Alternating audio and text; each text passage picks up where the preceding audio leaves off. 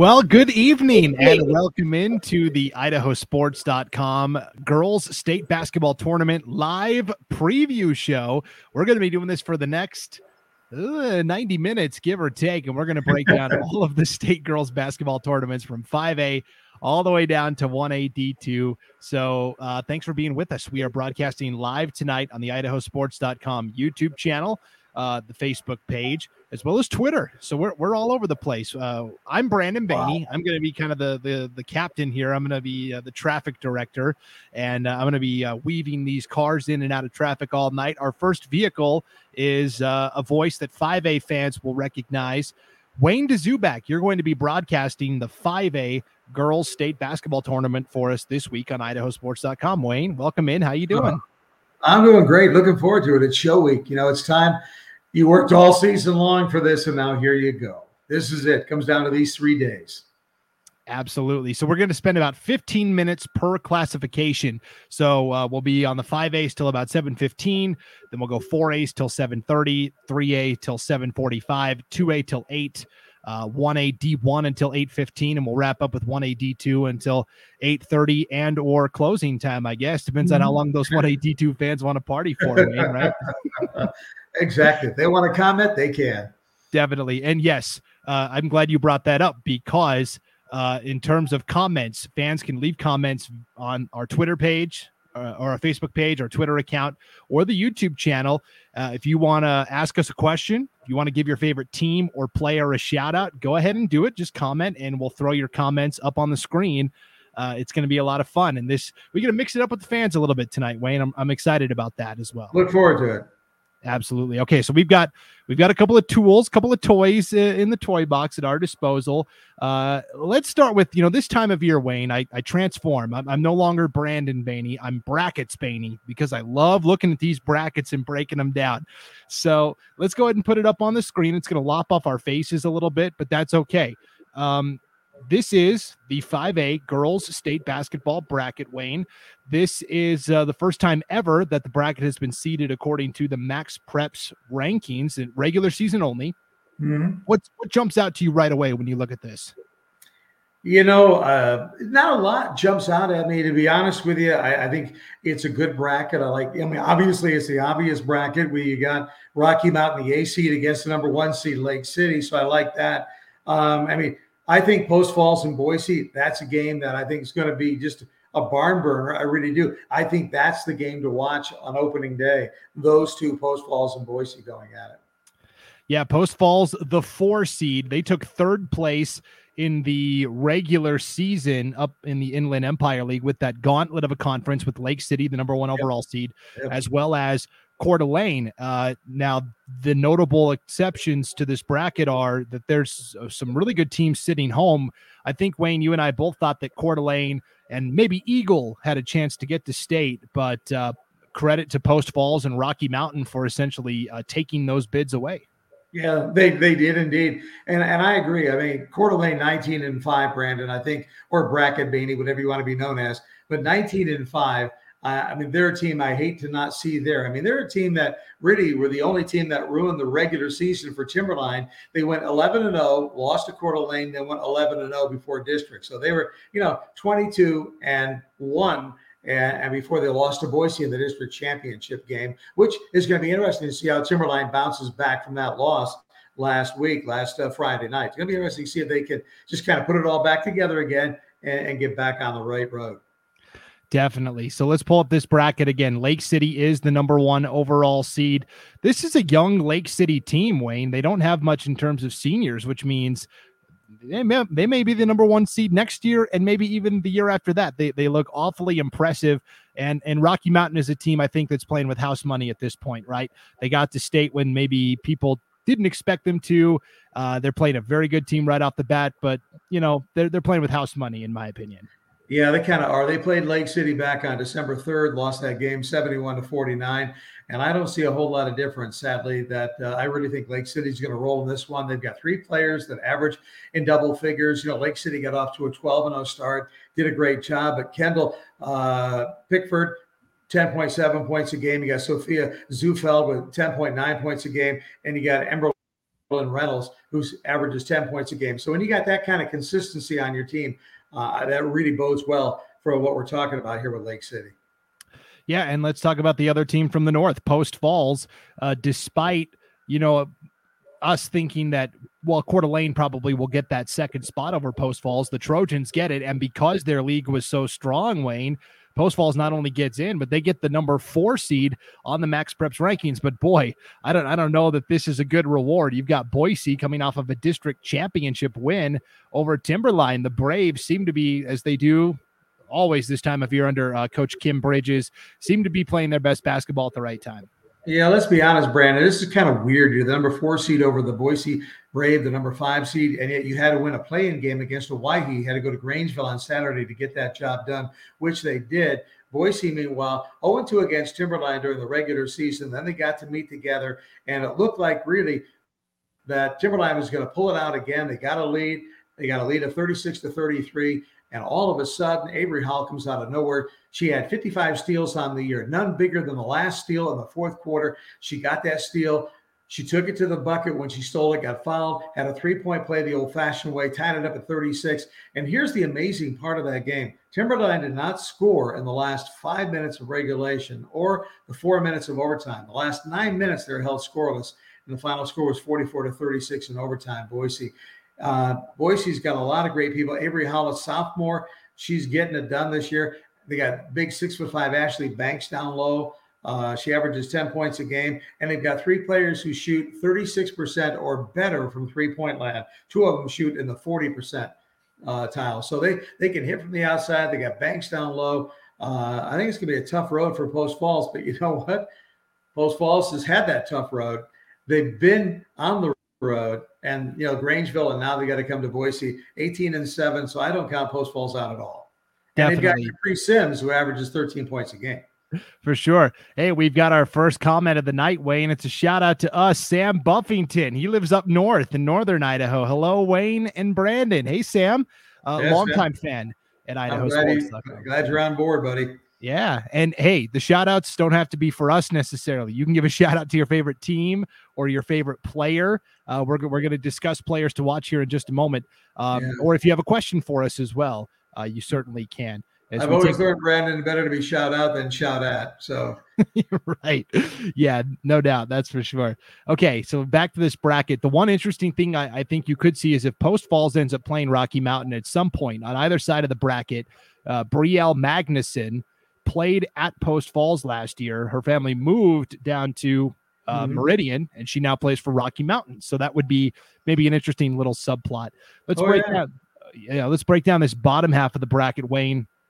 And you mentioned it. Timberline comes in as the number two seed, uh, pretty much the number one team most of the year in in the polls. Not that that carries a lot of weight when it gets to state time, but uh, Timberline and Borah right away. Those are two of the top three teams from the Southern Idaho Conference. This is a, a very intriguing matchup as well. Yeah, it is. You know, Borah's gotten hot. They've won seven of the last eight games, so they've gotten hot when they did. Remember, Borah's the only team to beat Burley this year. Burley's 22 and 1, 4A, I know, but they crossed over there. But still, you know, I've got a lot of respect for Burley, Amari Whiting, all those people, and things like that. And you'll talk about them here in a moment. But the bottom line is, is that if you can beat a team like Burley, Borah can come up with a surprise. Although I don't think they can surprise Timberline. I really don't. Borah's 18 and 6. The Wolves, uh, you know, like I mentioned, those two 11 and 0 win streaks they had. They've got Sophia Glancy down low.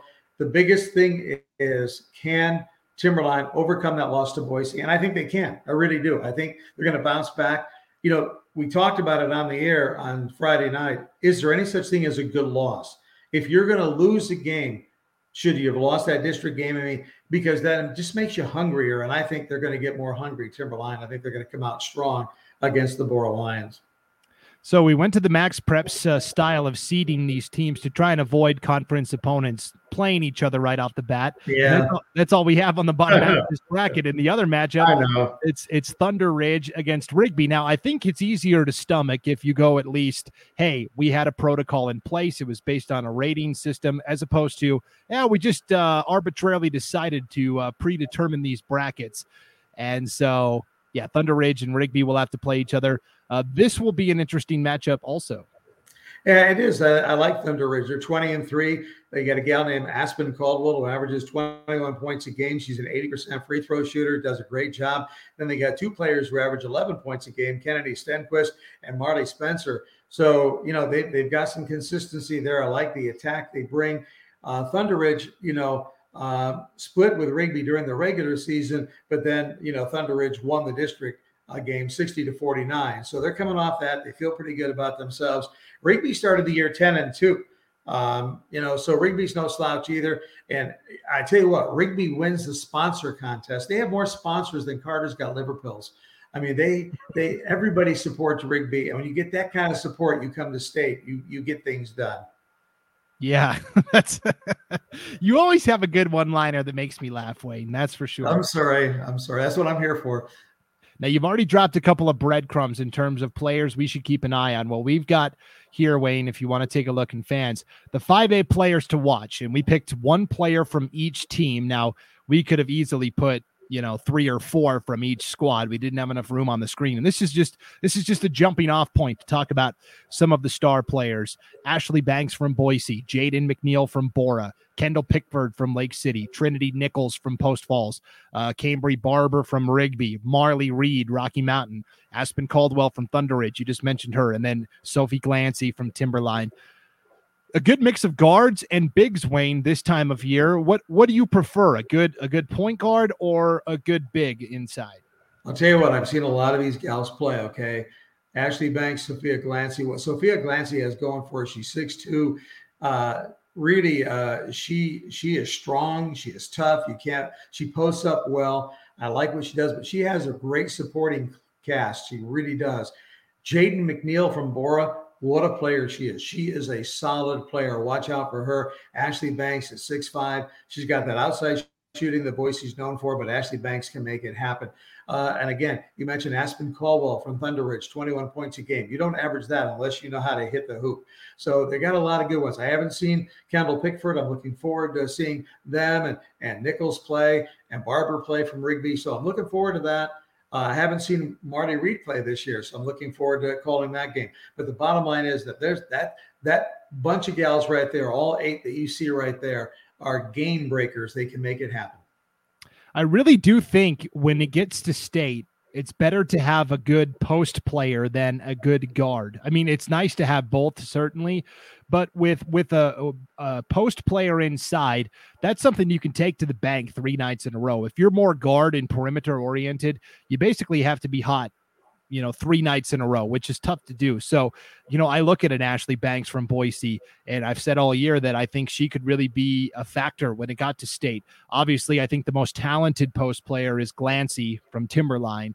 And so that'll be uh, fascinating to watch, uh, to compare with teams that are more guard oriented, like a Lake City. You know, Kendall Pickford leads from the perimeter, and they've got a lot of good players out there. So, contrasting oh, yeah. styles for sure. If yeah, there's I- a, oh, go ahead. I was just going to say, I agree. Sophia Glancy to me is probably the premier player on that list that you've got down there. Ashley Banks is six five. I mean, she stands out. She walks out onto the court. You know, Ashley Banks is on the court. But I'm telling you right now, Sophia Glancy stands out. But I will tell you, Jaden McNeil from Borah is a player. She can make things happen. Watch out for her. So it's it's interesting. I don't see Borah upsetting Timberline. I really don't because Timberline has too much of a supporting cast. I mean, it's just not a Glancy show. It's everybody. There's a lot of people there, and I could name them all, but I'm sure I'd miss somebody, so I don't want to do that. But wow, uh, I'm looking forward to this. Is going to be a good state tournament, and what I think is really cool about this year, a little bit of a change. Correct me if I'm wrong, but on Friday you're going to have the 4A semifinals played at the Idaho Center and the 5A semifinals. I get to stay at the Idaho Center and do the 4A semifinals and the 5A semifinals. I'm really looking forward. I don't know who's going to win over 4A. I'll let you guys take care of that here in the next 15 minutes. But the bottom line is, I'm kind of looking forward to seeing the Blackfoots and the Burleys if they make it. And I don't give it away, but Bernie Middleton, who put that matchup together in the first round, they should be ashamed of themselves. it's a rematch from last year for sure. All right, yeah. I'll, I'll I'll go out on a limb. I think it's going to be. I think it's going to be Lakes. I, I, oh boy, Lake City, Boise. I like in the first semi. I've got Thunder Ridge, Timberline in the second and I will say chalk. I'll go Lake City and Timberline meeting in the championship, and I, will take I'll take the Wolves. I'll take Timberline. That's my official pick, Wayne. Well, you know what? Here's the deal. I'm going right with you, and I'm not because I'm a copycat. Is because that's exactly. I think you copycatted me. Yeah, that's exactly what it was. I we agree 100. percent I, I think it's going to go uh, by the by the seedings. I really do, except for the end when number two beats number one. But you know what? When I say that, uh, you know, the, I'll be honest with you. I have no idea. I've not seen Lake City, and they, you know, I've seen all the schools in the Treasure Valley. Have not seen Lake City, so I've got to hold my water a little bit and just be honest with you.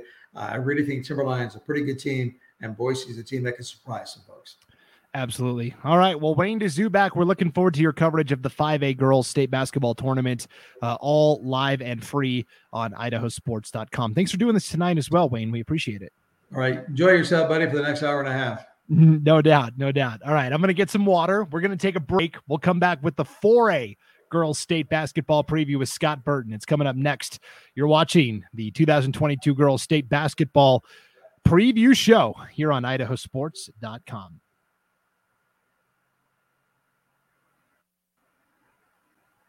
Every day, people are choosing to buy Idaho. It's an easy choice. There are quality Idaho grown companies for almost any product or service you need. Buying Idaho means keeping our money in Idaho, and that boosts our local economy. If everyone living here just spent $100 with Idaho businesses, we would generate over $9 million in tax revenue to help improve our state. Look for the logo and help support our Idaho businesses because Buy Idaho builds Idaho.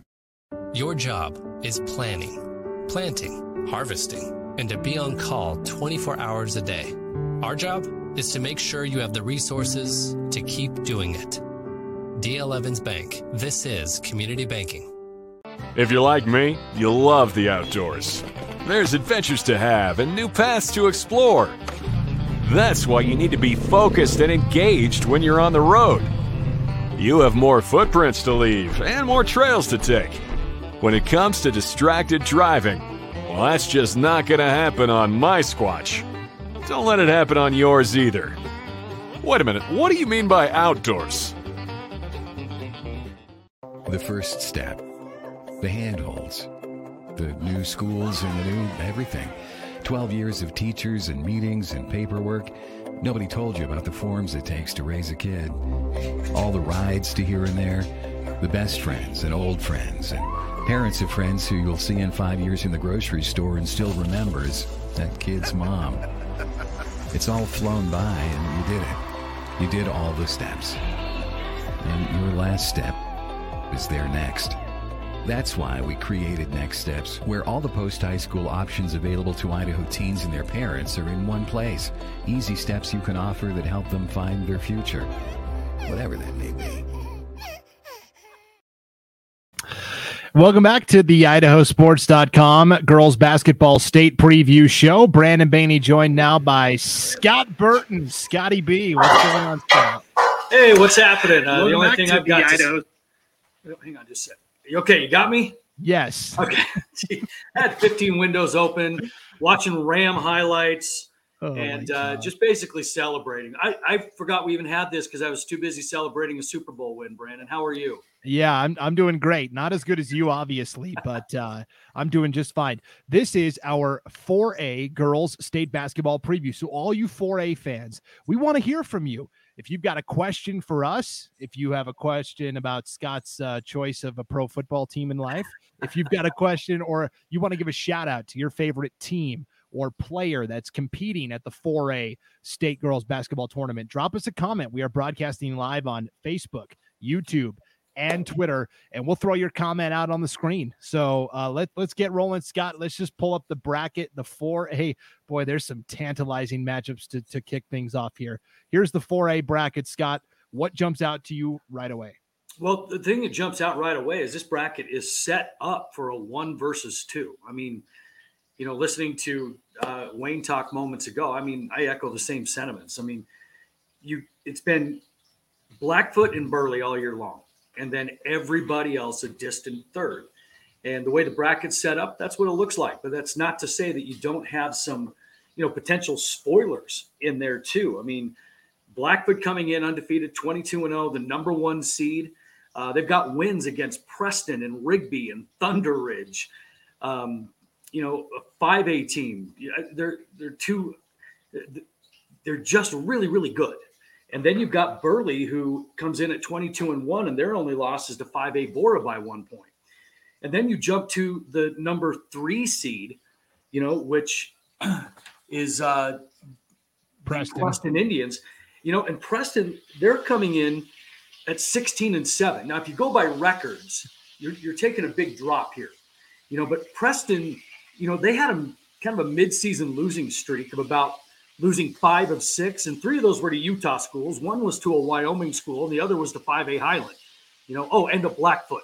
Let's put that in there as well. So it, it really does set itself up for a one versus two.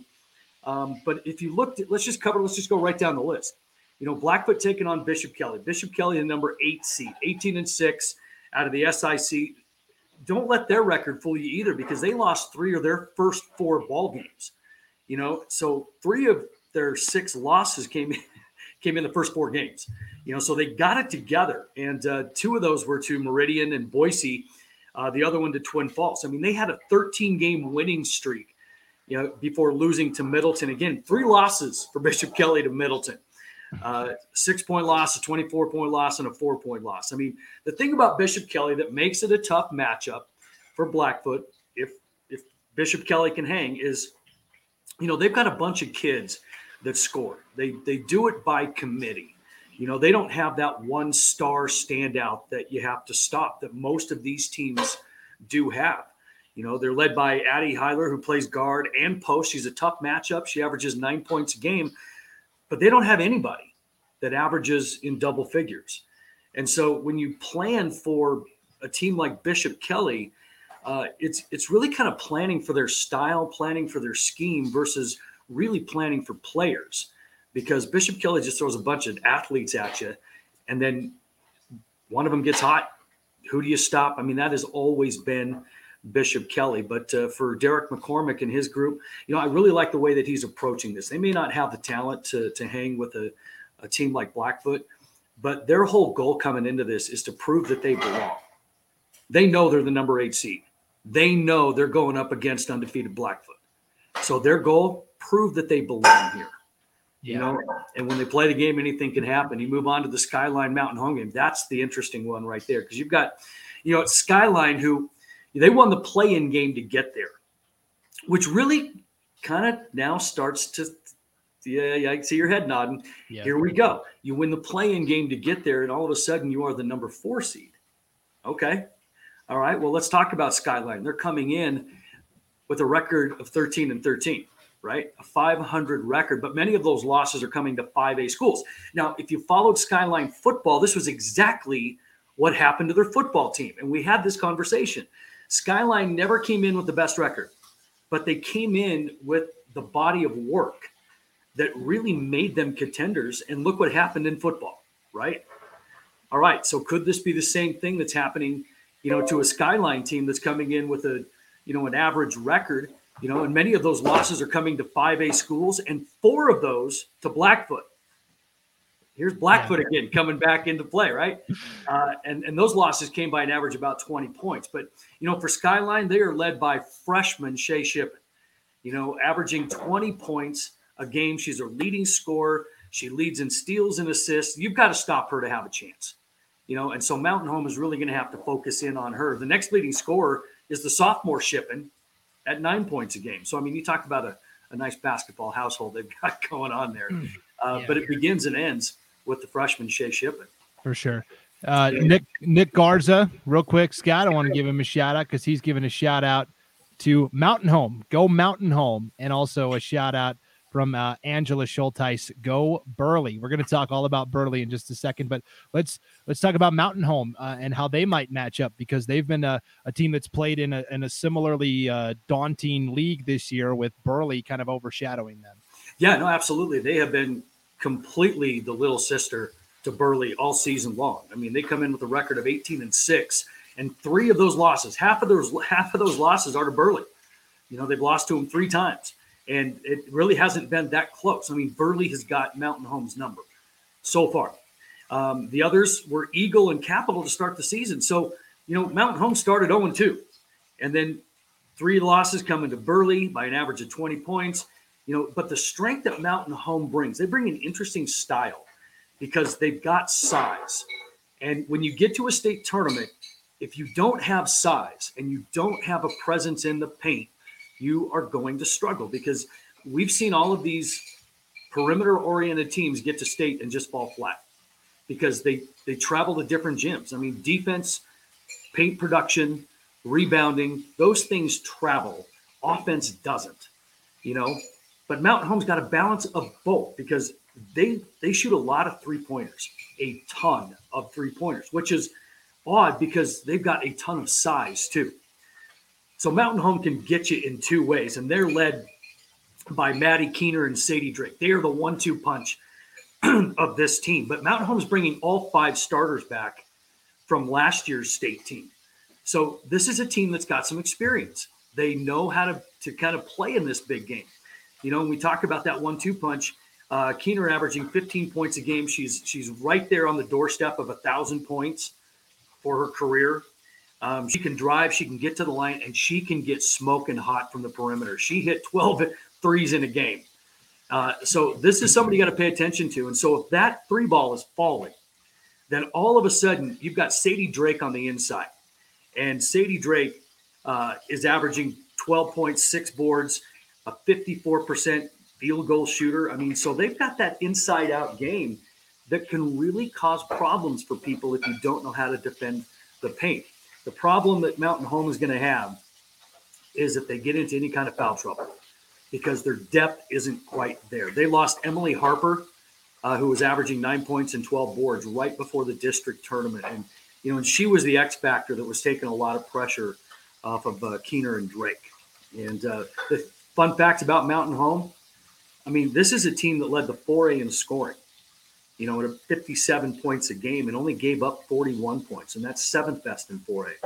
You know, they're averaging over 10 steals per game. And you factor in, you know, the unforced turnovers that a team makes. You play Mountain Home, you're giving up into the 20s on turnovers. And so Mountain Home's got a really interesting recipe uh, to play spoiler and they've got a veteran coach as well, and Brent Keener in his 15th season. So I am interested in that four versus five. Yeah, well, we're getting some we're getting some comments from the fans on this, Scott. We've got uh, Kelly Need. She said, "Didn't you see the play-in game? Sienna Taylor hit seven threes. It's not just the Shippens, although they are great." And that yes, and I wanted to mention for Skyline yes. the the biggest story for the Grizz, Scott, is their best player, Maddie Olson, who committed to Montana State University has not played a single minute this year because of an injury she suffered in soccer. And just think of where Skyline could be with her. I mean, they're doing great without her, mm-hmm. but uh, you would love to see her out there. She is a dynamic scorer. Jack Dooley hops on and says Harper is healthy. Maybe a little breaking news here on, really? on the yes. So I don't yeah, maybe insider. That's the, the, information I'm getting out of Mountain Home as of uh, this morning doesn't indicate that. Okay. Well, so this will be interesting to see if somebody's playing a little bit close to the vest. Yeah. Um, but uh, you know, I, not to take anything away anything away from Skyline and, and, and their players, we just can't mention everybody, um, or we're going to run into a thirty minute you know thing. But uh, you're absolutely right. Seven threes in that game was huge, and that's the kind of play that's going to take the pressure, you know, off of, of off of the Shippens. And uh, if you can get those role players to step up, then you've got something cooking because those are the those are the players you don't plan for. Plan for. Definitely. Let's take a look real quick at our 4A players to watch. We picked one from each team. And again, this is just a, a starting point. Addie Heiler from Bishop Kelly, you already mentioned. Hadley Humphreys, the great center from Blackfoot. Uh, we're going to talk about Amari Whiting of Burley and Cassidy Fried of Middleton in just a second. Sadie Drake, the great post from Mountain Home. Riley Ward of Preston. Uh, Aaliyah Strock of Sandpoint and, and Shay Shippen of Skyline, which we already talked about. Let's uh, quickly go over this bottom half of the bracket, Scott. And I wanted to start with the two and seven. Burley and Middleton will play for the second year in a row. Last year, Middleton got to state uh, thinking, okay, we've got a chance to compete for the championship, and they got knocked out by Burley right away. Now it's now it's the opposite. Now it's Burley coming in with the aspirations, and Middleton trying to knock them off. Yeah, you know the thing about Middleton coming in at number seven. Uh, don't let that record fool you, or, or that seed fool you. Rather, uh, they're 18 and six. They started the season 0 and three right? So all six of their losses this year came before Christmas. So you want to talk about a team that's playing some of their best basketball right now? It's Middleton, and, and don't tell me they don't remember last year. Whether you were there or not as a player, you can bet that's been drilled into their head. They went undefeated in conference last year, came out and went two and out at state, opened up with Burley. So here we go again. But Middleton is one of those sneaky hot teams right now. Um, Cassidy Freed, Peyton Hymus, the one-two punch for them. But they've also got solid big play. You know, um, Robin Flowers, she's another fun player to watch. She is super fast. She brings a speed element to the game. Uh, she may be the fastest player on the floor when she steps onto the floor. She's got a great first step um, on the drive, a nice little step back jumper as well. So this Middleton team, uh, they've got some players. You know, the thing that they're going to have to be careful about is sometimes if you kind of get up in their face, they, they're forced to play fast. And if they're forced to play fast, sometimes they don't make the best decisions. So that's going to be kind of the interesting thing that Mountain Home is going to do. Can they bring some pressure that's going to force this Middleton Viking team to turn the ball over? But I, I really like this matchup as well because, you know, if you're one of those fans or whatever that's looking at seeds alone, don't. Because granted, you got Blackfoot and Burley, the clear ones and twos, but everybody else in there, man, uh, it could be anybody that's winning these games. Yep, for sure. And uh, L- Logan, uh, our Middleton resident, just told me that it's Cassidy Freed. I specifically Freed. asked. I specifically asked him this earlier, and he gave me the wrong info. So thanks, Logan. okay, yeah, go, bud. Preston Sandpoint, super quick. I think Sandpoint's max preps ranking got boosted because they played all of those great 5A teams like Coeur d'Alene, Lake City, and Post Falls. Um, yeah. Preston comes in, I think, as as a dark horse to challenge for the state title. Uh, they've got a great point guard in Riley Ward. I think it all comes down to the posts, uh, occasion nap, especially inside. Yeah, it, it, does, and that's the thing that Sandpoint doesn't have. I mean, you, you get the team out of the north. I'll make this quick because I know we have to talk about Blackfoot still, but you get this team out of the north, you, you never know what you're going to get because they are playing Coeur d'Alene, Post Falls, Lake City, and they come in with that number six seed, the 12 and eight record, but it, that is always misleading. But the thing about you know, Sandpoint is that this is a team that would, you know, found themselves relevant because they get they win that first game the last two years. They just don't have the offensive scoring to get them to that next level. You know, and they've struggled with that. And they're struggling with that this year is the point production, you know, and it's a nice little segue into a shot clock argument because this is a team that wants the shot clock because they need to slow it down and play some defense. And that's what they're going to have to do to advance. They're, they, are they are not very big. Uh, they're pretty young but uh, they're going to have their hands full right out of the gate. But uh, you never know what you get with Sandpoint out of the north. For sure. And then, yeah, let's talk about Blackfoot, uh, the number one overall seed. Uh, Rami Odom won the title in her first year as head coach last year. They pretty much bring back the same crew to run it back. Hadley Humphreys inside, Izzy RV. Uh, you've got uh, SB Vergara. I mean, the list goes on and on of all these great players. I, they, they've really got every piece of the puzzle that you could ask for. You know, that you talk about their post play. Um, I mean, just their their all star player and Hadley. She is just a, a monster. But you, you, can't stop talking about just that because, you know, they bring in another athletic post in in Kiana Wright, who averages 14 points and seven boards. And then, oh yeah, I've got Izzy RB, the senior point guard, who is uh, one of our better ball handlers, savvy as heck averaging seven points and almost five assists a game, lockdown defender. So she is going to draw the number one offensive player that Blackfoot is going to play. And, and if you look at this team, their only weakness is going to be will they get complacent? I mean, that is it. Because, like you said, they're bringing back this state title team. And if they think they can just show up and, and cruise, they're they're going to be in for a rude awakening. But I just don't think that's going to be the case with Blackfoot. They've got the recipe for a state title: post play, defense, rebounding, a point guard. I mean, what else do you need? And that's why Blackfoot's undefeated and a clear number one favorite to win this tournament. So we'll see what the other teams decide to do against them.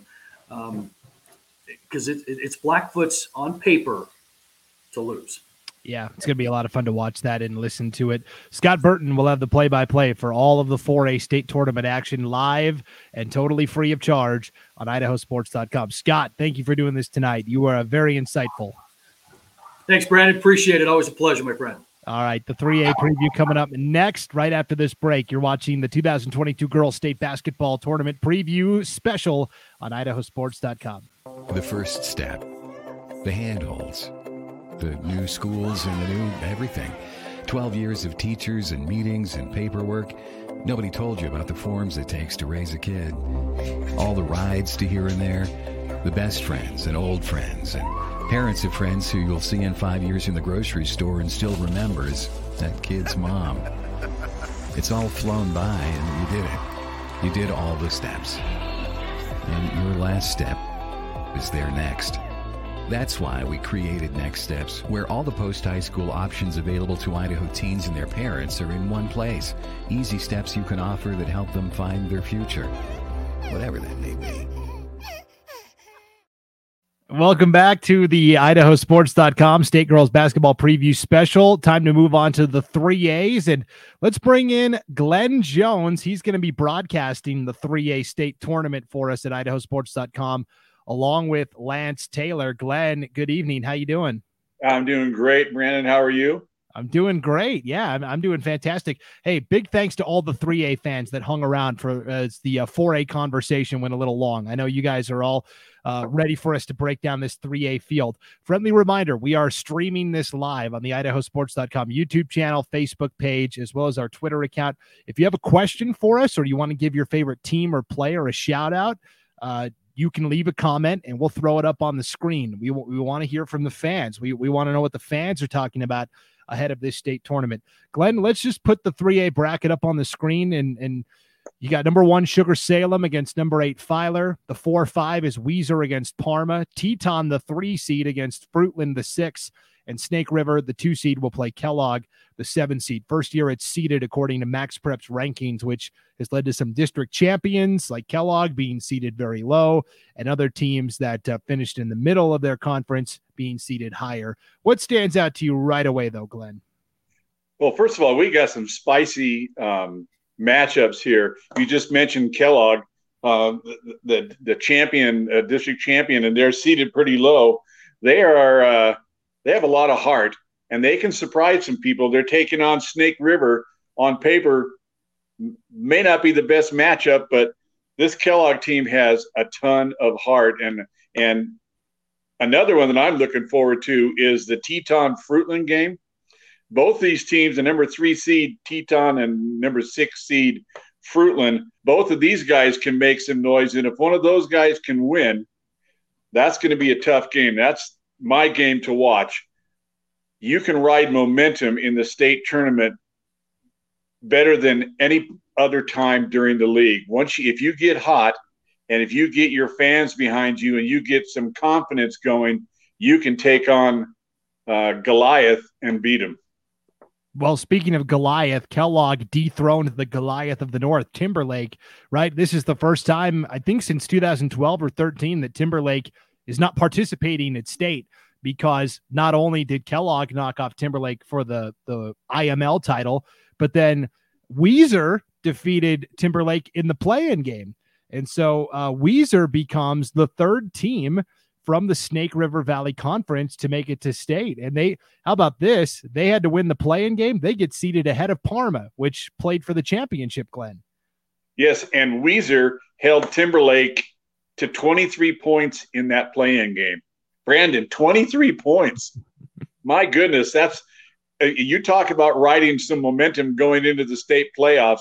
Weiser has to be just super elated getting in there, and, and they're in a tough league with both Parma and Fruitland having those having those teams in common that they've seen throughout the throughout the season. Then going to the play-in game up north, taking on Timberlake, like you said, they've been in the mix for first place, second place, third place for better part of 10 years. Now they're gone. So it, it opens up some pretty good questions as to what's going to happen as we get towards Saturday for sure. Let's let's bring you our uh, 3A players to watch. We selected a player from each team. It's not an an all inclusive list. I mean, we could have put you know 30 players easily up on the screen, um, but we picked one from each team as just sort of a jump off point. And if there's a player that you want to give a shout out to that's not on this list, by all means, please do so in the comments. Lexi Monson of Filer, great all around athlete in terms of speed. I'm not sure there's too many that can can match her in terms of, of pure speed in the open floor. Gracie Huff, such a great post player for Fruitland. She had the game winning basket uh, when they played Parma the first time this year, came as time expired. She's a great force down low. Uh, so is Haley Cheney from Kellogg. She is a legit center for that Wildcats team. Austin Harris from Parma. We've heard her name for a couple of years. She's a tremendous athlete. Riley Edlifson, the great point guard that leads this Snake River attack. She's a young one, just a sophomore. Kennedy Gillette is Sugar Salem's leading scorer, only a junior, but just like their volleyball team, they are very deep, very talented. Kinley Brown of Teton has been a, a leader and a captain of that team this year. And Toby Neuer, the point guard for Weiser as well. So on this list, Glenn, we've got a good mix of post players along with point guards. Who who stands out to you? Well, the ones that stand out right off the bat is Kennedy Gillette from Sugar Salem. And this young lady does just about everything, only a junior. You know, she's scoring over 14 points per game, has almost three rebounds, two steals, couple of assists per game. So she has an all around game. And she has a great supporting cast, so she doesn't have to do it alone. And that's one of the most important things. A couple others that stand out that Gracie Huff, man, she started out game one scoring about almost 20 points in her first game, and she has not let up. She is a force to be had. And I like the post matchups that are that are going on in this particular um, bracket, this 3A bracket. Post play is so critical. Um, it shows up in lots of different things. You can alter somebody's shot. You don't have to block it, but you can alter their shot, which makes them miss. Rebounds are always important, especially when we get to this part of the year. If you can pull down offensive rebounds and you have post play that can do that and pull down offensive rebounds and give your team second and third chances to score, uh, it's it, it, just pays off in spades a little bit later on. So those are a couple of them I'm I'm looking at, and I'm just I'd like to see how Riley uh, is going to do uh, for Snake River, being just a sophomore and, and coming into this big stage. You know, Snake River doesn't just rely on her, but as a sophomore, she's definitely a team leader, and she's going to have to step up her game. Even though Snake River, a consensus number two in both the coaches and the media poll um, throughout the year, um, it's going to take everybody. It's going to take a team effort here to win this thing. For sure. And no team more deep and versatile than Sugar Salem. Here's Kelly Need. Shout out to the Need sisters from Sugar Salem. That's uh, Natalia, the senior, Monica, the freshman. I mean, they've got Haley Harris, who's outstanding, Olivia Crapo. I mean, this is a Sugar Salem team. We saw them run the table in volleyball, trying to do the same in girls basketball. Can anybody knock the Diggers off? They come in as the consensus number one team. Glenn, let's put. I'll put that bracket back up on the screen, and you tell me uh, which team you think has the best chance of maybe dethroning Sugar Salem. Well, if you look at paper, it's got to be um, Snake River has the best chance. First of all, they're in the opposite bracket, so they have the best chance of getting through there without meeting them. I mean, Sugar Salem's been annihilating everybody they played, and they do it so well because they have uh, a junior and senior mix with lots of experience and state experience. They're going to be tough. But I look at Sugar Salem and then keep your eye on either Teton, or excuse me, Teton, or I really like Kellogg. I like the way that this team is family oriented. I like the way that Jenna Nearing is coaching the team. They got some pretty good players. They have some girls that already have are going on and playing at the collegiate level uh, not necessarily basketball, but um, if you're going on at the collegiate level in volleyball or track or softball or whatever it is, it translates over to basketball because you're dealing with an athlete. And, you know, when you get into the state tournament, one of the great things about the state tournament is even though you keep playing, you got that mindset of one and done. If you lose one game, if you lose one game, you're out of the mix for the championship. So there's there is no tomorrow. Sometimes you can have teams, especially on the outside. I remember or Scott and Wayne were talking about that a little bit earlier. Sometimes the outside game, your guards can come up a little dry when they're in a different gym or or they're on the road, they're staying in a in a hotel, and now the outside game doesn't necessarily fall into what you want it to, you could have some trouble. But watch, keep an eye on Teton. I really like the number seven seed Kellogg. Um, they got to get by a tough one, Snake River first, but keep your eye on them. And don't forget about Weiser. Um, knocking, knocking off Timberlake is no small deal. And it's this is really going to be a great tournament. Um, I think Sugar Salem's going to going to waltz through their bracket.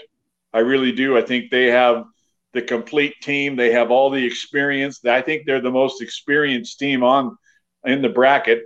Um, when you look at upperclassmen and, and lowerclassmen, there's a couple other teams that are very, very, very young. A lot of sophomores, and there's there's a ton of freshmen that are going to be playing in this tournament as well. But I think Sugar Salem's going to go through their bracket, and the other one, I think it's going to be, you know, Teton has a chance, Kellogg has a chance. Don't even count out Fruitland. They they had a pretty good run this year, so there's going to be some tough games. For sure. Cavi Branham Leany leaving a comment for us. Let's get it, Diggers. Yeah, I know the fans in Sugar City are excited. I've got Sugar Salem getting to the championship on their side. I've got uh, a, a, six and a seven in the semifinal on the other side. I've got Fruitland against Kellogg, and I'm I'm with you, Glenn. I like Kellogg to get to the championship, and I think that that would be uh, a fun matchup with Sugar. But I think I'll lean the Diggers there. But I, I think Kellogg as a seven seed is very underseeded and could could potentially get on a, a dark horse run. So, Glenn, you're going to be broadcasting the 3A tournament. Uh, we're looking forward to your coverage uh, live and free on idahosports.com. Uh, thanks for doing this tonight as well. We really appreciate it. Hey, Brandon, I got one more shout out. Okay, go for it. I got a shout out right here, baby. This is for Scott Burton and my brother, who's going to do the 1A D2 uh, cast here in a little bit. We got the LA Rams, baby we'll be wearing this hat all weekend long. Yeah. All right. Uh, that's uh, yes. The Ram the Ram train continues in just a moment. Uh, I'm, I'm so jealous that Scott was there and I was watching on TV. Yes, that that's a that's a story we'll get when we all meet up uh, in Boise for state uh, starting on Thursday. So, all right, Glenn Jones, thanks for stopping by. The 2A preview is coming your way next with Paul Kingsbury right after this break. You're watching the 2022 IdahoSports.com Girls State Basketball Preview Special. We'll be back right after this. Every day, people are choosing to buy Idaho. Idaho. It's an easy choice. Easy there are quality Idaho grown companies for almost any product or service you need. Buying Idaho, Idaho means keeping our money in Idaho, money. And that boosts our local economy. If everyone living here just spent $100 with Idaho businesses, we would generate over $9 million in tax revenue to help improve our state. Look for the logo and help support our Idaho businesses because Buy Idaho builds Idaho. Welcome back to the 2022 IdahoSports.com Girls State Basketball Preview Special. Brandon Baney joined now by Paul Kingsbury. You will be broadcasting the 2A Girls yeah. State Basketball Tournament. Excited? Yep, it's, it's going to be a blast. It's uh, about half a mile away from my house here in Kuna, so I'll be able to sleep in a little bit, get back. You know, don't have to drive everywhere. It's going to be kind of nice. Yeah, that's going to be so much fun. Let's yeah. take a look at this 2A bracket. Let's dive yeah. into it. Uh, number one, Grangeville. Uh, hey, and real quick, too, you can leave comments. We're, we're streaming this live on uh, idahosports.com's uh, Twitter account, our Facebook page, as well as our YouTube channel. If there's a player or a team that you want to give a shout out to, uh, just leave it in the comments. We'll throw it up on the screen. For example, Douglas Larson. Shout out to Lexi Cole. Go Ririe. Yes, Ririe. They, Ririe and Girls State just seems to go hand in hand. Scott yeah. Burton, go Rams. Yeah, the LA Rams, that ship has sailed. We're talking now Girls State basketball, Scott. So if you could just uh yeah, get out of the chat, that'd be great. Allie Wilson says, let's go Mustangs, the Melba Mustangs. Yes. Uh, we want to hear from all the 2A fans. Give your favorite player, give your favorite team a shout out. Let's take a look at this bracket. Uh, Grangeville comes in as the number one seed. They'll play number eight Declo. The four five is Aberdeen and Ririe. Cole Valley Christian, despite being the top ranked team in the, the media and coaches polls most of the year, gets the three seed. They'll play sixth seeded Soda Springs, and it's number two Melba against number seven North Fremont. What what jumps out to you right away, Paul? Well, first thing that jumps out is that it's it's going to be a pretty good tournament. I mean, you look at Grangeville obviously coming in, and uh, Michelle Barger, the head coach there, you know, 20 plus years she's been coaching. This is her, you know, she runs all the youth programs there. She's got everybody clicking. I mean, it's just every, everybody's uh, running on all cylinders, so to speak. I mean, you've got, you know, Vanderwall, the workhorse, three time all conference player, about nine points a game. Um, LaFay, the sixth man, and uh, guess what? She's a freshman coming off with about five points a game. So they've got a lot of different weapons. And so going up against, uh, you know, a Declo team, number eight coming in, um, you know, Declo, Ashley Baker in her fourth season, good coach, young team, four seniors, no juniors, seven sophomores, couple freshmen, uh, led by a sophomore, uh, Mallory with 11 points a game. Uh, and then senior Macy Larson, about seven and a half points a game. Those they're going to have to step up, and they're going to have to step up big. Um, you know, one thing about Declo's uh, record at 12 or 10 and 12, a little bit, you know, you can look at it and go 10 and 12, what's going on? Well, they're in that, you know, three team conference there. And so they have to play out of conference quite a bit. And so they play a lot of 1A through 3A. And a lot of those teams on their on their schedule, they're at state. I mean, they're, they're really good teams they played. And, uh, and so as a young team, it's a good uh, experience building year for them. Uh, and coming into the state tournament with, uh, you know, welcome to the state tournament. Congratulations. Here's Grangeville. That's rough. That's going to be rough. Yeah, Grangeville loaded for bear. Pete Three Legs says, "Let's go, Lady Bulldogs," nice. and uh, Karsten Volkers. Shout out to Braden Volkers. Uh, so yeah, let's talk about so Grangeville, the one seed. Uh, yeah. I think I think you know they have a good matchup with Declo, and then you've got these the two and three seeds. They're from the same conference, Melba and Cole Valley Christian. Cole Valley won the matchups in the regular season, but it was Melba who got the win at districts 46 to 34. And oh, by the way, Cole Valley beat the number one seed Grangeville 42 to 28 back on December 4th. So Cole Valley's going, hey, we beat Grangeville and Melba two out of three times. How are we ranked third below those two teams? That's another conversation for another day. But yeah, I will yeah. say last year, um, it was the reverse where uh, Melba had the regular season success. If I'm if I'm remembering this correctly, and, and, Melba fans let me know, but it was it was Melba who had the success in the regular season. Cole Valley was the team that uh, got got the best of them at districts, but that put Melba into uh, a nice situation in the bracket where they they got on a run and got all the way to the championship. Right, and you know last year Melba, Kate Clark, State Player of the Year. Um, you know that's a pretty good uh, asset to have for you. Um, this year, 19 and three, you know, picking up right where they left off. Um, you know, sister um, Kendall, she's a junior, 12 points a game, leading the team. They're kind of a young team as well. Got four playing seniors, four, five juniors, three sophomores, um, and they're averaging 51 points a game. So Melba can put on the points, holding the opponents to 31 points a game, so they can one play really good offense, two play really good defense. So Melba's, you know, coming in at number two seed uh, they're, they're going to be a very, very tough team to beat. Yeah, we're getting some more comments here. Kyle Burtonshaw says, "Killing it, Paul. ESPN calling you yet?" oh, Kyle. uh, also, also from our 3A discussion, Mark Edlifson. Thank you for picking Kellogg. Riley heard every word. Go Snake River. Hey, I I really do think you know Snake River and Kellogg. Whoever wins that first round game gets to the championship.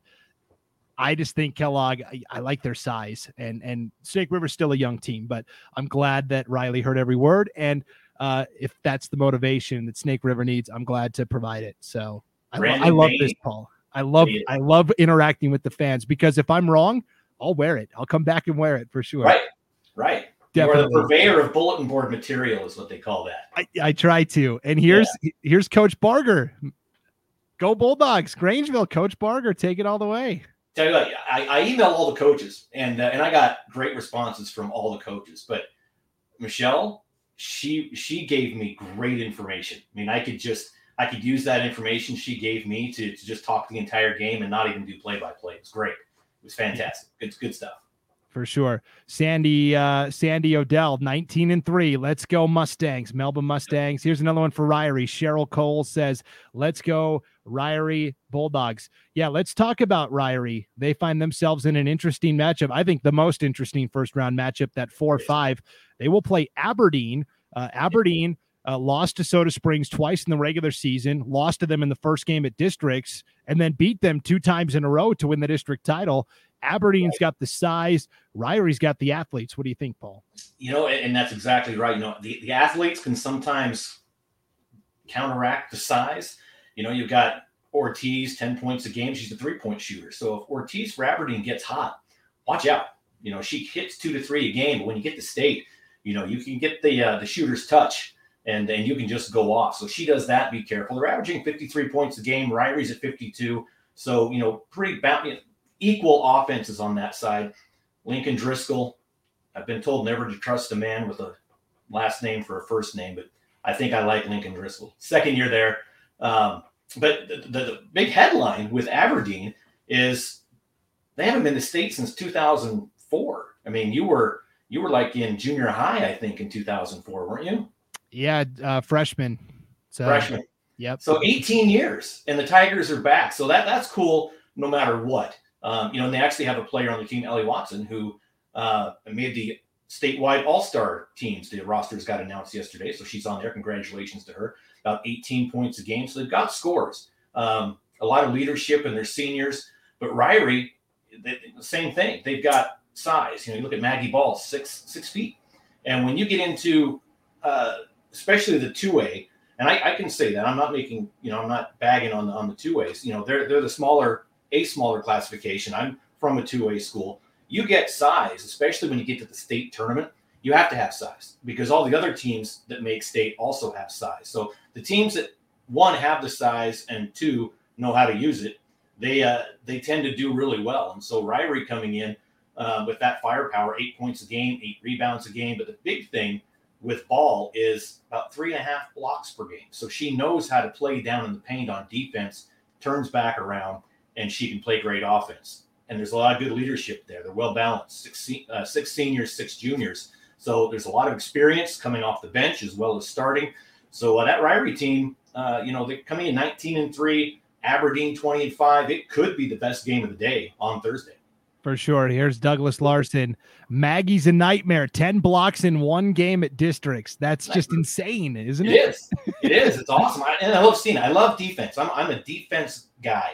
Yeah. And and so when I'm watching games, you know, it's always fun to watch the high scores, but I'm always looking away, you know, off ball and looking at the defense and see how the you know the players are playing away from the basketball. And, and so I'm really excited for this tournament. There's a lot of great defenses uh, coming into this 2A tournament this week. For sure. Here's another shout out from Caitlin Wilson. Go Kaylee Wilson. That's a Melba Mustang. Let's let's show you our 2A players to watch. And again, we picked one from each team, and this is just a jumping off point. We could put 20, 25 players oh, yeah. on the screen easily. Yeah. But here is our 2A players to watch.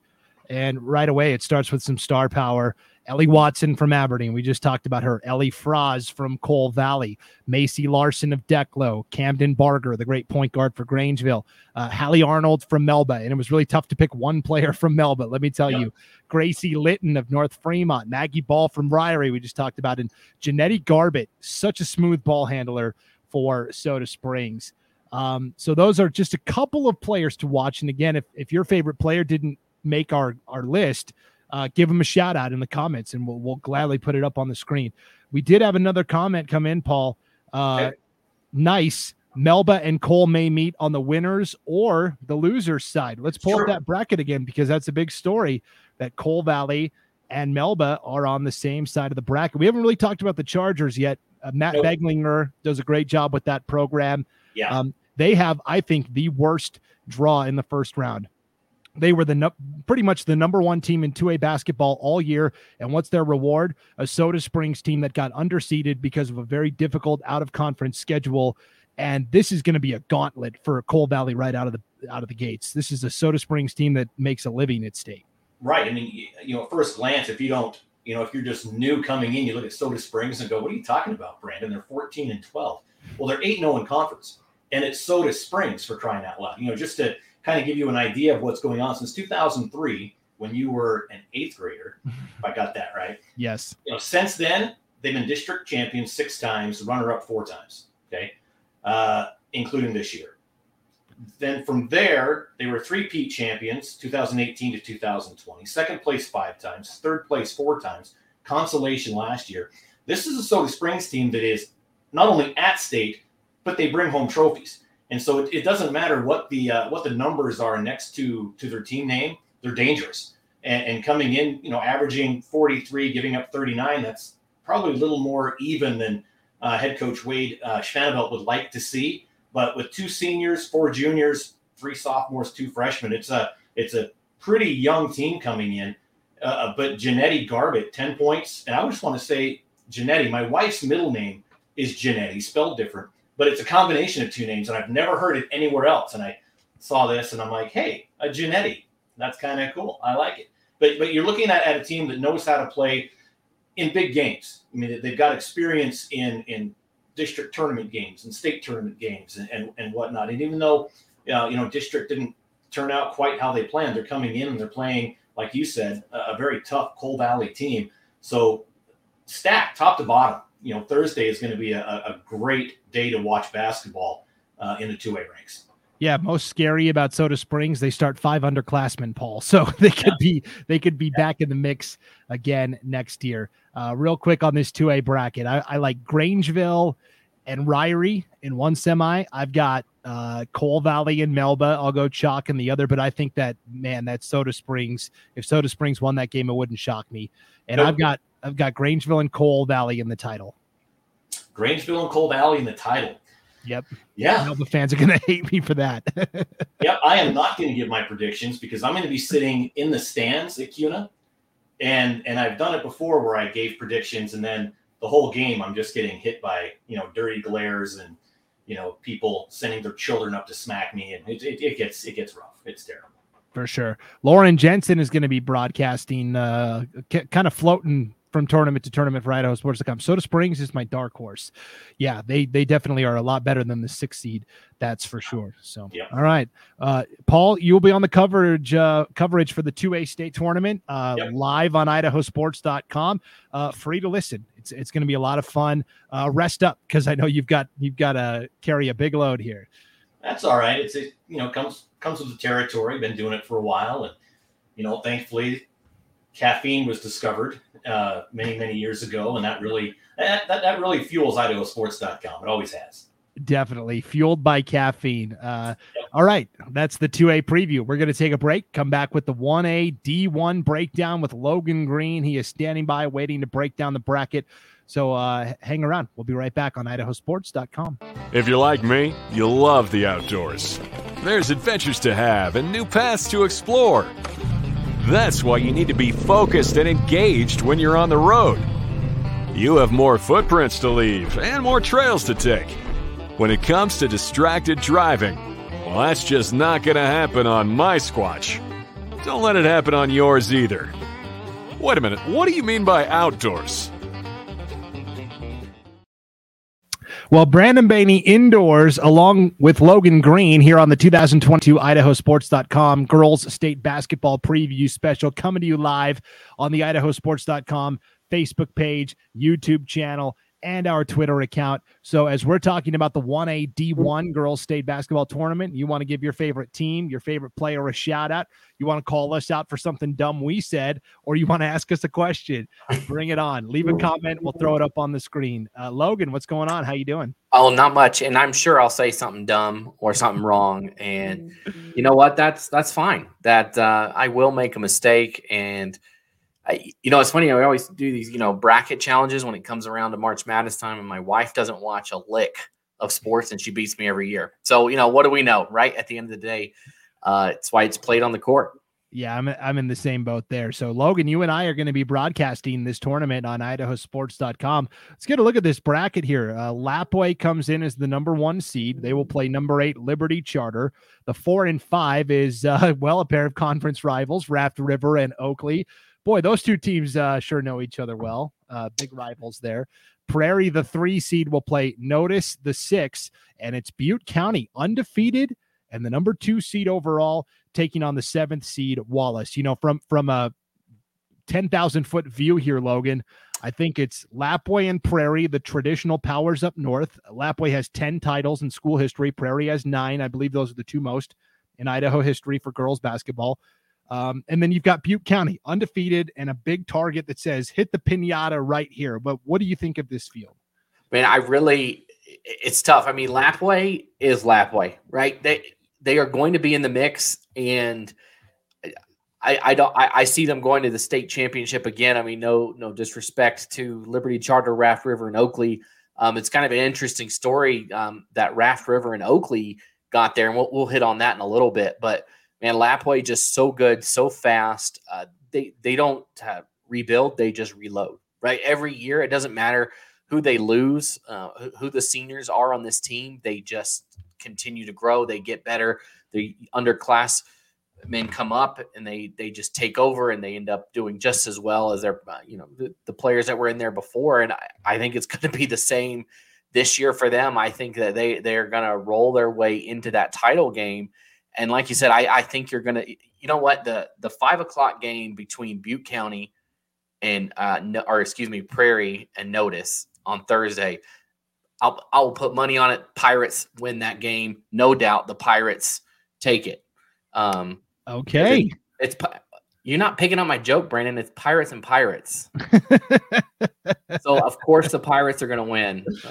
I was Come trying on, to Brandon. humor you a little bit. You're there. supposed to pick up on that, man. Now I, I look bad. Now well, I look bad in front of all, all you know. Anyways, th- this is the fifth. This is the fifth one of these I've done, Logan. I'm a yeah. Just well, anyways, yeah. So so Pirates will win that game. Don't know which one, but um, I really think that uh, you know that we're going to see Prairie meet up in the second round with Butte County.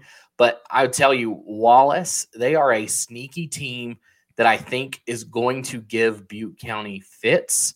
Uh, Wallace had a couple losses this year. Come, they lost one game to Lakeside in conference, but I tell you, they hung with Kellogg, who you guys were talking earlier about, thinking Kellogg was going to even make a run to the state title. And I and I kind of agree with you on that. That you're going to see Kellogg make a run at the 3A level, and that's a team that Wallace team hung with Kellogg in those two games they played against each other.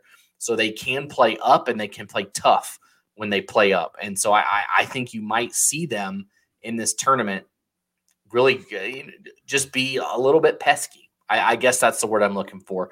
I don't know if they'll beat Butte County, but I think they'll be very problematic for them, and it'll be a, a, tougher two. It might be the toughest two seven game that we see across the whole state on Thursday night. Yeah, that's going to be a fun matchup. I actually just talked to Wallace's coach, uh, Nicole Farkas, er- earlier this morning, and she said, uh, you know, I asked the girls in practice yesterday. I said, "What's what's our number one goal? What's your number one goal to go down there?" And they said to have fun. You know, because this is the first time Wallace has been to state in in several years. Um, right. And then she said, "What's what's the second goal?" And they said to to compete as hard as we can. And and they said whether we win or lose, if we do those, those two things, we're we're going to walk away feeling pretty good about it. I agree. Wallace is a team that's uh, very underrated. They they played that that loss to Lakeside, Logan.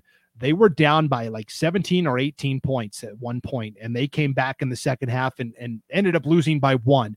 But that comeback really has fueled this team. Even though they lost that conference game, that comeback instilled that belief in them that they can compete. Yeah. With anybody, so that that was really uh, enjoyable to talk to her. Uh, it, it's funny talking to all these coaches, uh, Butte County's coach Carla Hanson and and Coach Mater up at Prairie. I said, describe your style, and they said, well, we're kind of up tempo, and uh, we're up tempo mostly because that's how Lapwai plays, and they've kind of forced us to adapt that because to beat the best, you know, uh, to be the best, you got to beat the best. Got to beat them, right? Yeah, so it's it's it's funny to see all these teams shifting their style to try and match the run and gun offense of Lapwai. Yeah, I mean Lapwai. Uh, you look back two years ago, we had a Prairie Lapwai state championship game. I actually was there uh, doing that game uh, two years ago for a state championship, and, and you know it, it's a very well could be those two meeting again in the state championship. And you know, when a team plays another team consistently year in and year out, even if they've won, you can throw out the regular season. All right. So if if we do see a Prairie Lapwai State Championship, let's throw it all out the door. They were close regular season matchups. The only team that Prairie has lost to this season is Lapwai and Grangeville, two one seeds in this tournament. That's it. Yeah. So you're looking, and they're a three seed, right? yes. They, they got they're in the three spot.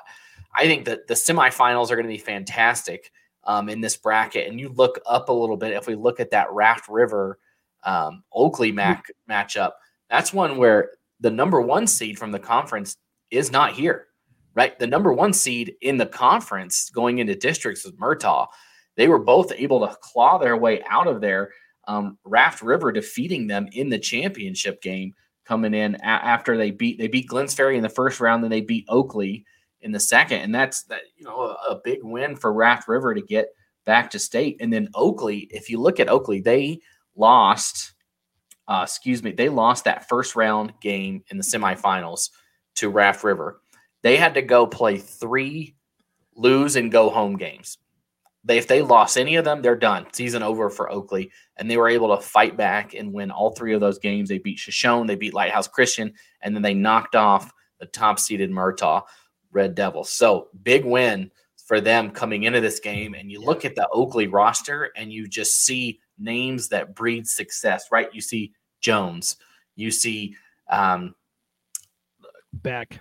Yeah, Beck. That's the one I was looking for. Beck. You see yeah, Bedkes. You see the names that uh, Oakley's won back to back state championships in football, who they've ironically knocked off Raft River in both of those. So these two not only conference foes, but postseason foes across multiple sports. So really, uh, that's going to be a good, fun first round matchup where you get two. I mean, I would say bitter rivals, right? In the first round, I, I think if you ask either one of those teams, what's the one team you want to beat this year, they're going to say the other, right? They want to beat each other, and and to have it in the first round, that, that's a great treat for us.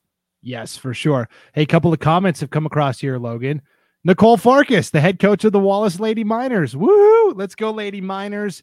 We are excited. We're we're excited for the people of Wallace and the community to to have a chance here at state. That's a lot of fun. Yeah, no, it's a it's, it's a great community. It's a beautiful town up there, Wallace, um, right there in the Silver Valley. I think that stretch right there from you know Kellogg through Wallace and and Mullan is might be the nicest drive that you can ever go on there on I ninety. But uh, beautiful country and, and happy for them to come down. Should be, I, I like I said, I really think that they're going to cause some problems for Butte County in that first round game. Definitely. Diana Jones in here as well. Where are the Timberlake Tigers this year? Well, they're uh, the 3A power traditionally, but they did not make it to state.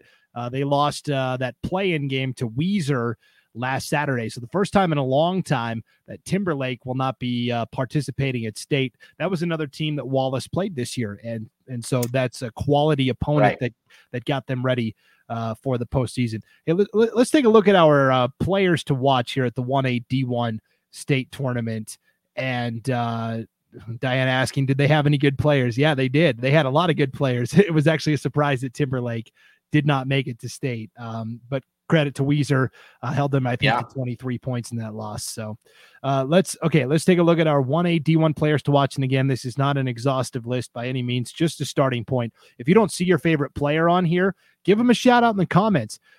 Kaya McAfee from Butte County. She does it all. She is uh, the leading scorer. She's either one or two in scoring, rebounding, and assists for the undefeated Butte County Pirates. Grace Sabota of Lapwai. Of course, uh, they had Glory Sabota in, in a more recent times. Um, Grace is the next in line. Ainsley Johnson of Liberty Charter, great player. Sierra Pugh from Notus. Fallon Bedke, she's, I think, the X factor because she's got size where a lot of teams don't have size. And she's a great volleyball player for Oakley as well. Kristen Wemhoff uh, leads the guard attack for Prairie.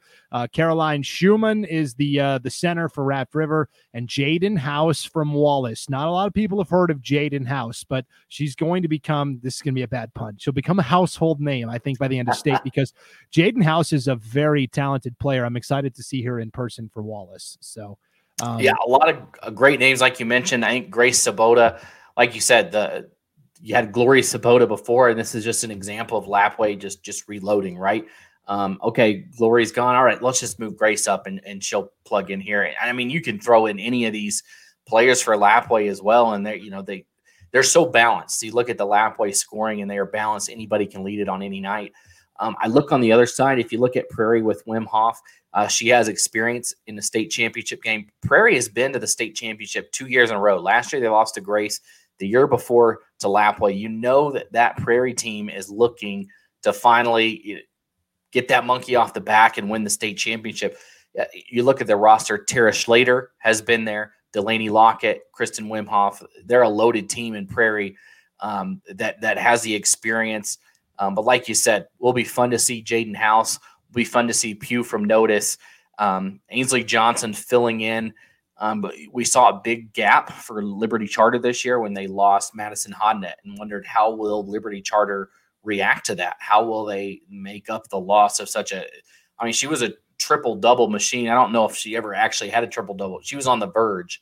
She averaged a double double, and and for Liberty Charter to get back um, in there, you know, they, they had to replace a lot in her, and so Ainsley Johnson a big part of that. So a lot of great players here on this list, and then like you said, a lot of great players that aren't on this list that um, we we can only pick one, right? Um, so should be a great fun tournament, and sh- should be very fun to see.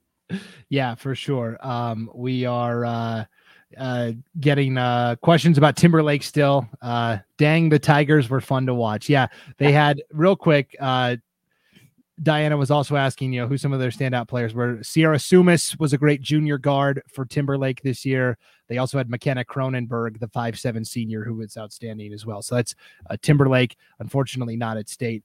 Uh, the one A D one state tournament, uh, I think, is going to come down to Lapwai and and Prairie and Butte County. I think meet up in that other semifinal. Um, those are the the the top three to me. Um, but and if those two meet, I'll take the Pirates again. Yes, that's a, yeah. This boy, maybe Wallace wins out of this bracket just because they're not the Pirates. It can only right. Yeah, I know they're they're the odd man out, right? Miners and then three yeah. Pirates, all right there in a in a bunch. For sure. You mentioned Tara Schlater for Prairie. She averages a double double. I think it's like 14 and 11, 14 points, 11 rebounds per game. Uh, real quick, let's talk about Notus uh, because Notus won their district, but because it was a weaker district, they only get the sixth seed in terms of uh, Max Prep's ranking at state. They've got a lot of good guards, Victoria Ortega, and we talked about Sierra Pugh. And noticed kind of like in football, the same thing happened to their football team this year, right, Logan? Where they they won yeah. their conference, but we weren't sure how good the conference overall was. And so I think that's they're carrying the torch not just for for their school, but but for their conference as well to try and get some more respect compared to like the White Pine League, for example. Right. And, and I mean, that's been a story uh, the last couple years. You've seen um, some some tough first round matchups for teams from District Three, excuse me, coming in. You've also seen some good wins. Um, but last year, uh, you know, Rimrock took third, I believe, at the tournament. Rimrock, a team that was what a second away from being here instead of Liberty Charter. Um, so you know, there's something to be said of teams you look at like like Lapwai, right? District two, it's pretty heavy Lapwai Prairie, and then there's kind of a you know a, a drop. Maybe they're not playing. Um, I, you know, I think the middle of District three might be better than the middle up north, right? Or, or I don't know if that's true, but just it's just something to, to think about that maybe you know playing teams that are really beating up on each other every night in and out, and you know going uh, 500 records, really even competition that maybe that lends itself to be more beneficial when you get into a state tournament environment where you're playing good teams too, and it's going to be a battle. So who knows? Let's we'll see what happens. I, I agree with you. I think it's going to be Lapwai Prairie. Um, and I don't know. We'll see. I, I think you got to think Prairie is sick of losing that state championship game, right? You just got to think that they don't want to become the early 90s Buffalo Bills and go year in and year out and not make it. And, you know, Coach Maters has been around the block enough, and uh, I don't know. Maybe it's, it's time for um, Prairie to break through recently, right? They they definitely, like you said, won plenty of state championships. Not a stranger to that, but recently, um, it, has been Lapwai. Um, last year was Grace, and this in the year before Lapwai. So we'll see what happens. I think you might see a conference matchup in the state championship. Yeah, Lapwai coach Ada Marks uh, started cut her teeth on on the uh, club circuit, coached all of these players uh, kind of at AAU, and then um, at the JV levels and, and now the varsity coach in her third season has done a tremendous job.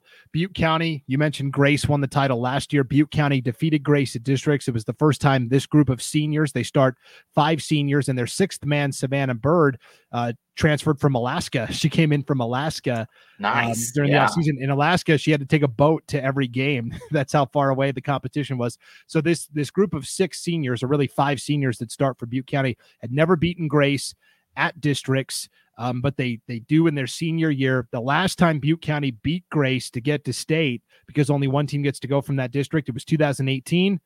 Butte County won the whole thing that year. So just saying that. Yeah, and, I mean, it's just I think that I think you're probably gonna. I don't know. I I just I think Butte County is gonna have a tough game Thursday night. I really do. Yeah, and I, I think Prairie is gonna come in and. It, that's just what I think. I don't know what's going to happen, and I would love to be wrong. Um, Butte County, like I said, they're undefeated. No one's beat them this year, so who am I to say that they're going to lose? Um, I think that game that that game could be a state championship game.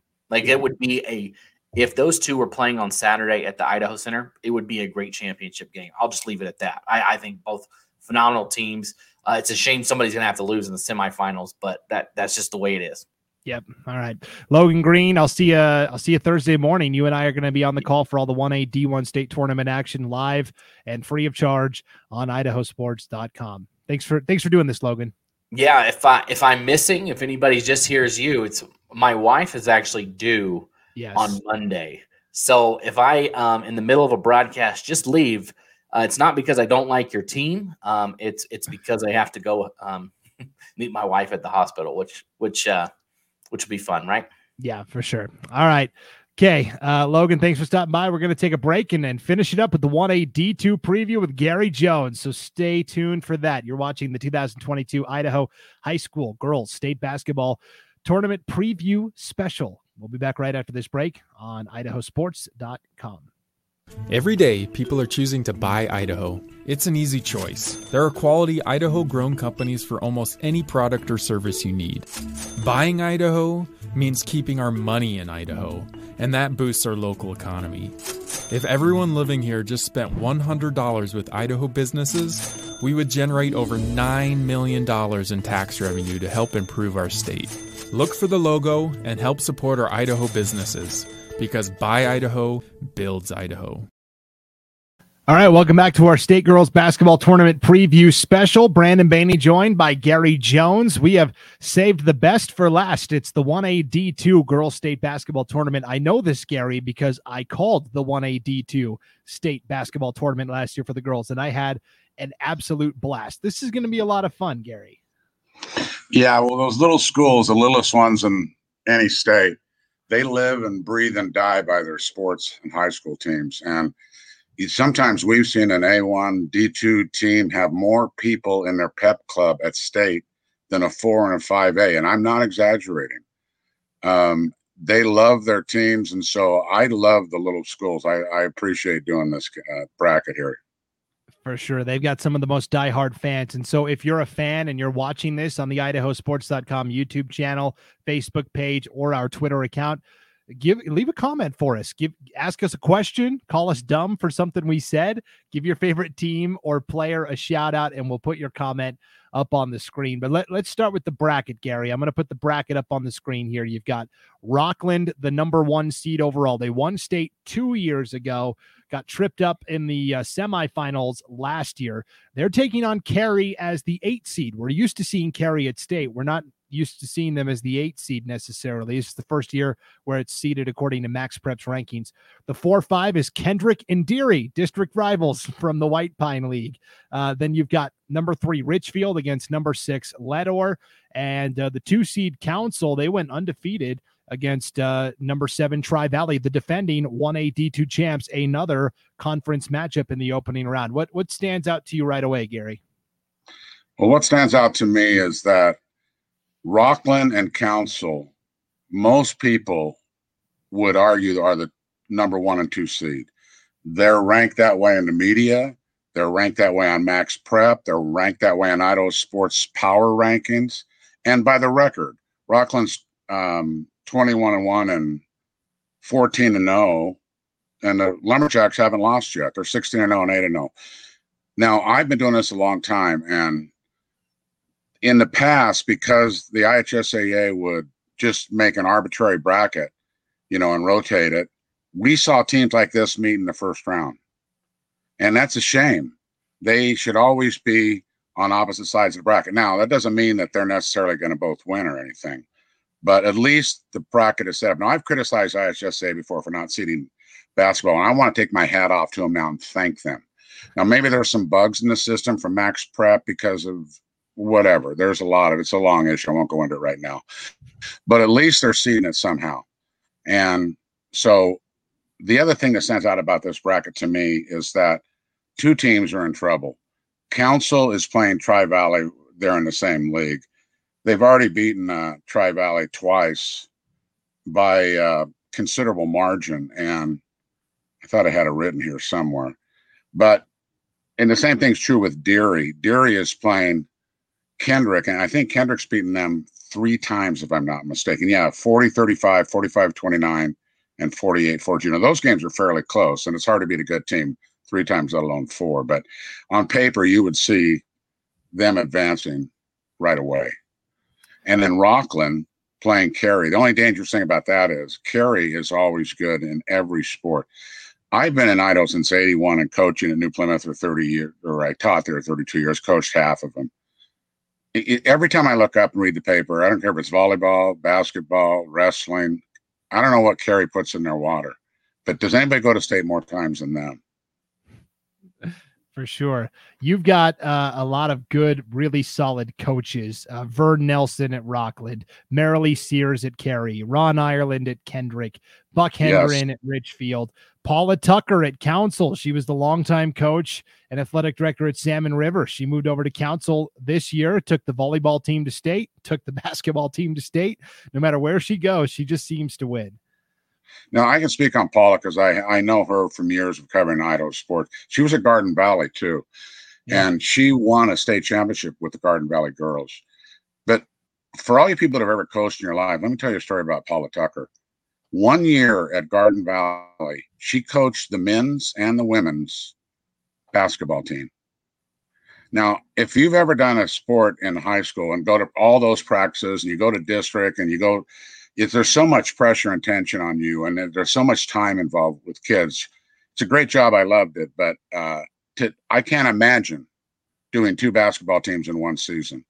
And the number of practices that lady went to, the number of games she went to, it's I don't know if anybody's ever done that in the history of basketball in Idaho, but that that lady did it, and my hat's off to her. She also coached with Bobby Hazeltine at Walla Walla Community College for a couple years as well. Yeah, that's, that's a lot of fun. Gary, you were talking about earlier tipping your hat to the IHSEA. You're getting some nice comments about your hat. Glenn Jones says, nice hat.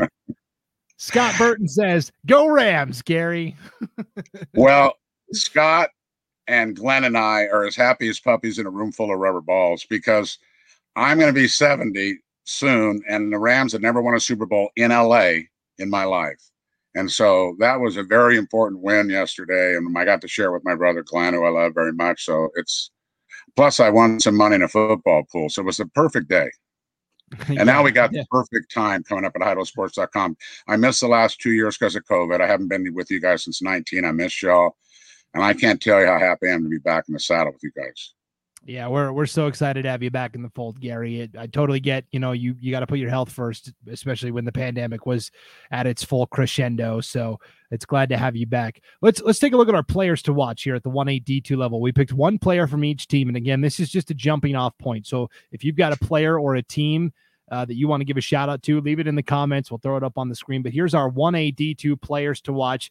Bernice Vargas, she's been a varsity contributor for a couple of years now for Carey, and now kind of one of the leaders of the team. Sydney Nichols, such a great athlete at Council. Araya Wood from Deary, great shooter. Erin Morgan, she's a, a tremendous center that plays inside for Kendrick. Sadie Bird of Leadore, returning all conference player from a year ago. Casey Hendren, the uh, great lead guard for Richfield.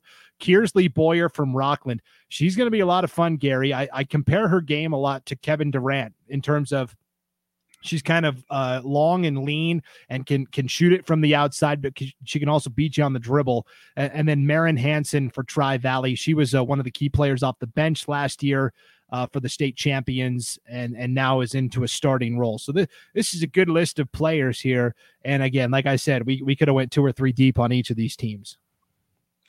And the Boyer girl from Rockland, she's led her team to a 21 and one uh, record this year. So out of 22 games, only lost one game, and that was to Raft River. She's averaging 14 points a game and 12 rebounds. She's got averaging a double double. She's got some teammates like Emma Farr that are 11.8 points per game, 10.7 rebounds.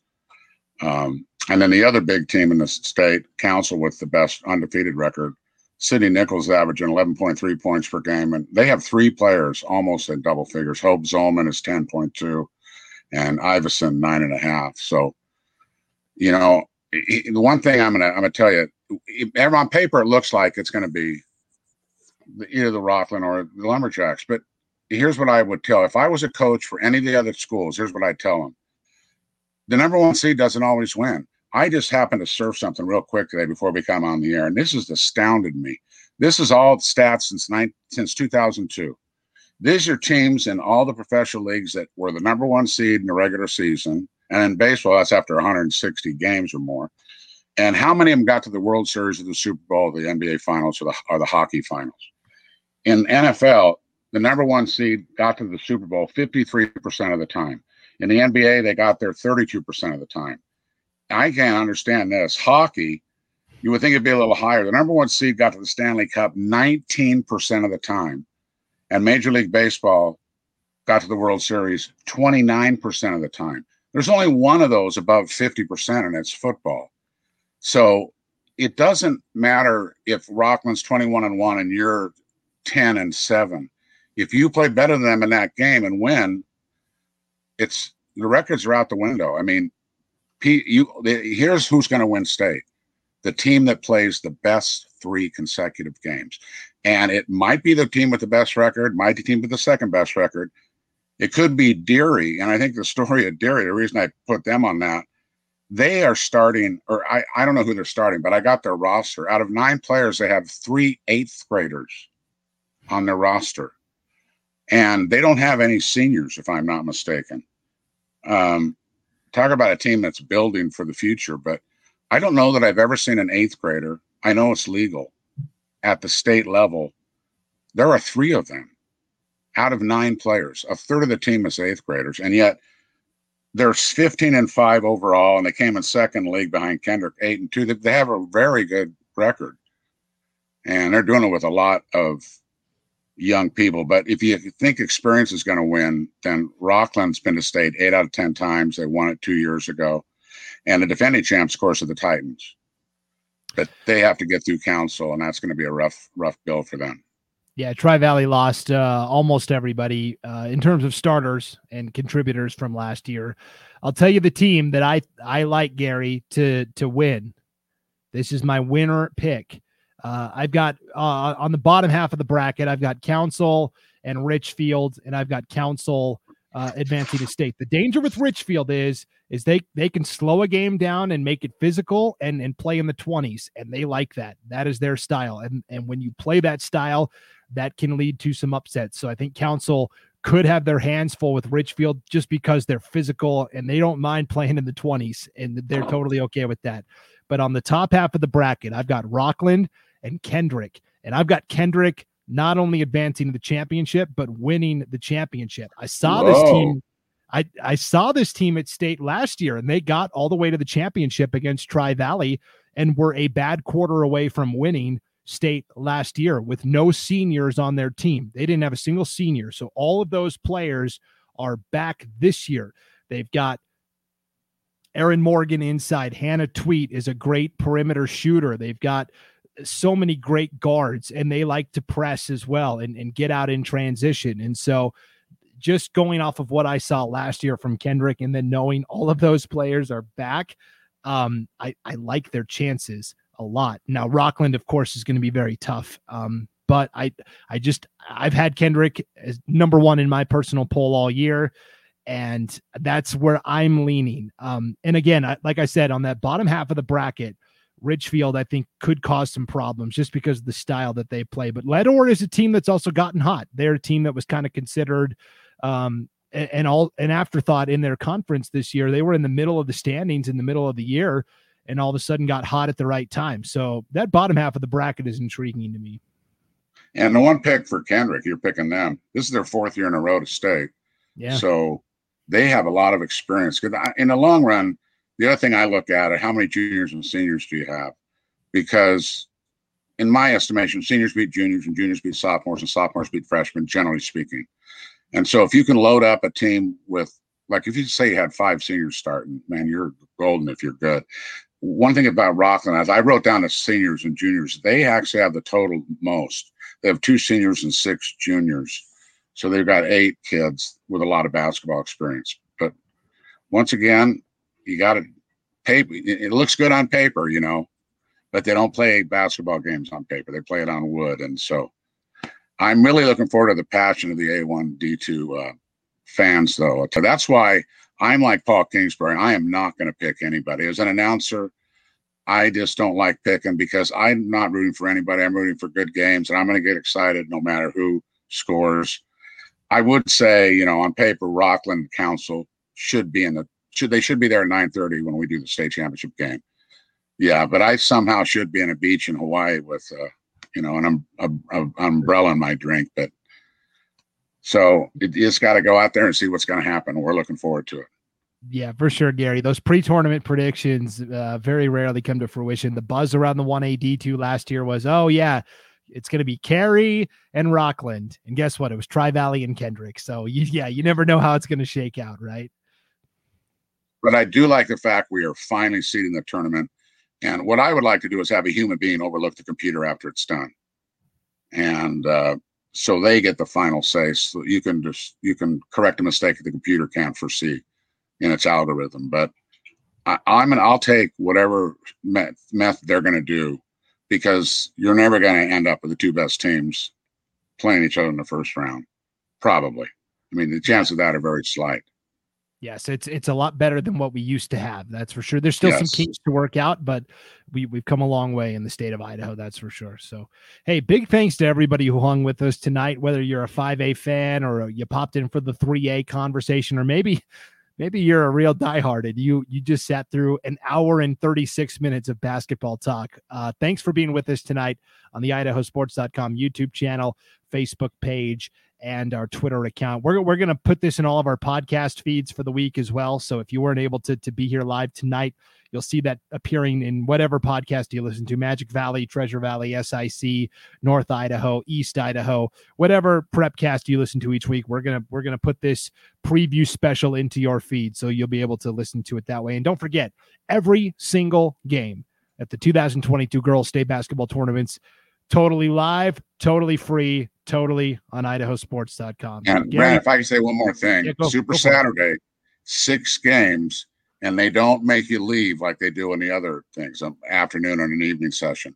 You can get there at 9:30 for the first game. One ticket price will get you watching six state championship games right in a row. It's a wonderful day. So get your if you can get to the Ford Idaho Center, do it.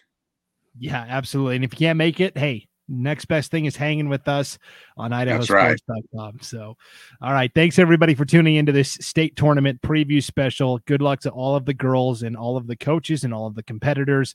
It's going to be a lot of fun. Uh, for Gary Jones and everybody that we had tonight Wayne DeZubak, Scott Burton, Glenn Jones, Paul Kingsbury, Logan Green, and of course, Gary Jones. I'm Brandon Baney. Thanks for tuning in. We'll see you at state. It's idahosports.com.